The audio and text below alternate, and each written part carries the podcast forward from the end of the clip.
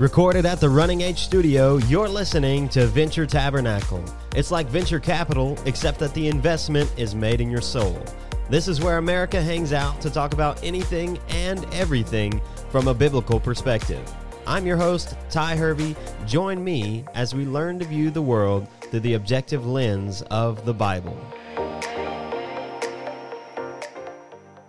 Alrighty, everybody, we are back for another episode of the Sunday Sermon, and today we are looking at a really cool story of how Jesus healed a paralyzed man. And there is a lot that we can learn from this story. And if you missed last week, we saw Jesus do the impossible by healing a man with leprosy. And this week, the story continues as we watch Jesus perform yet another miracle. What we're going to see here is a group of friends who deeply love their brother as an example for us to follow. And at the same time, Jesus offers proof that he is the Son of God and that he is God. So I'm excited to dig into this story with you today. So let's go ahead and get started. Our text for the day is Mark chapter 2, verse 1 through 12. It's all one story, so we'll read it. Again, if you're just tuning in for the first time, we're reading out of the ESV. That's what we're always reading out of, unless I say anything different. But starting in verse 1, it says this And when he returned to Capernaum after some days, it was reported that he was at home. And many were gathered together, so that there was no more room, not even at the door, and he was preaching the word to them. And they came, bringing to him a paralytic carried by four men. And when they could not get near him because of the crowd, they removed the roof above him. And when they had made an opening, they let down the bed on which the paralytic lay. And when Jesus saw their faith, he said to the paralytic, Son, your sins are forgiven. Now some of the scribes were sitting there, questioning in their hearts, Why does this man speak like that? He is blaspheming. Who can forgive sins but God alone? And immediately Jesus, perceiving in his spirit that they thus questioned within themselves, said to them, Why do you question these things in your hearts? Which is easier to say to the paralytic, Your sins are forgiven? Or to say, Rise, take up your bed, and walk? But that you may know that the Son of Man has authority on earth to forgive sins, he said to the paralytic, I say to you, Rise, pick up your bed, and go home.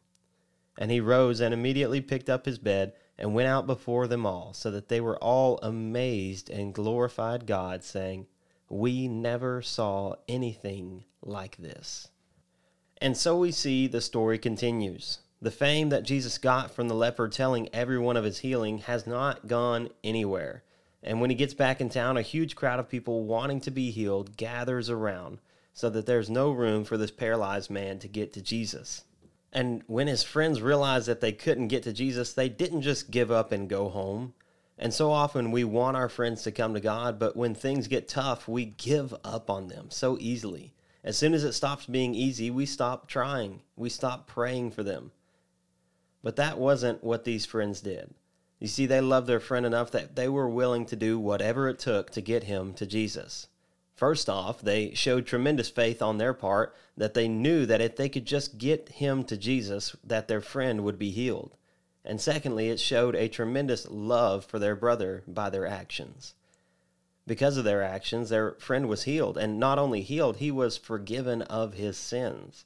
And what we see here is proof that what we do as Christians matter. You and I, we have the power to help push people towards or away from Jesus.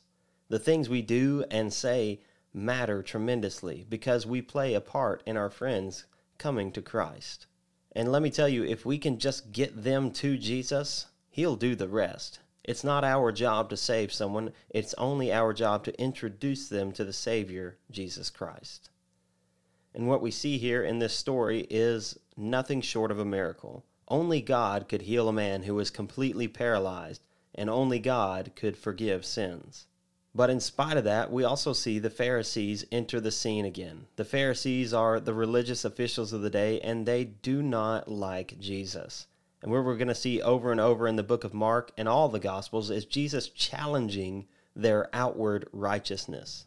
You see, the Pharisees knew the rules, they knew the scriptures, and on paper, they did everything right but they did it for the wrong reasons. Their heart wasn't in the right place, and that's why we'll see them challenge Jesus over and over on his journey to the cross.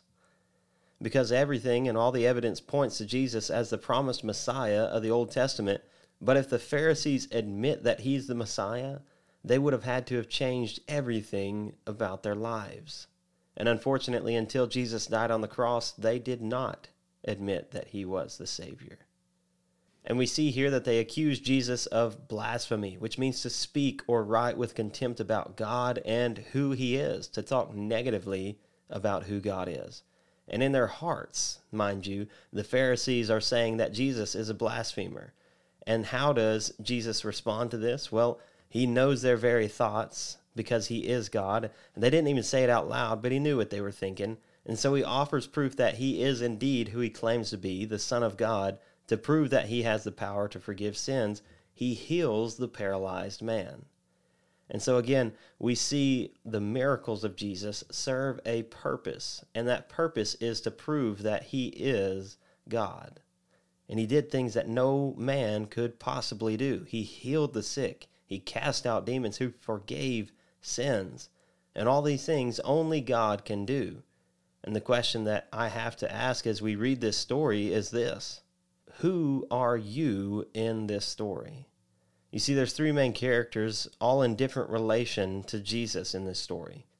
First, we see the friends who love their buddy enough to do whatever it takes for him to be healed by Jesus.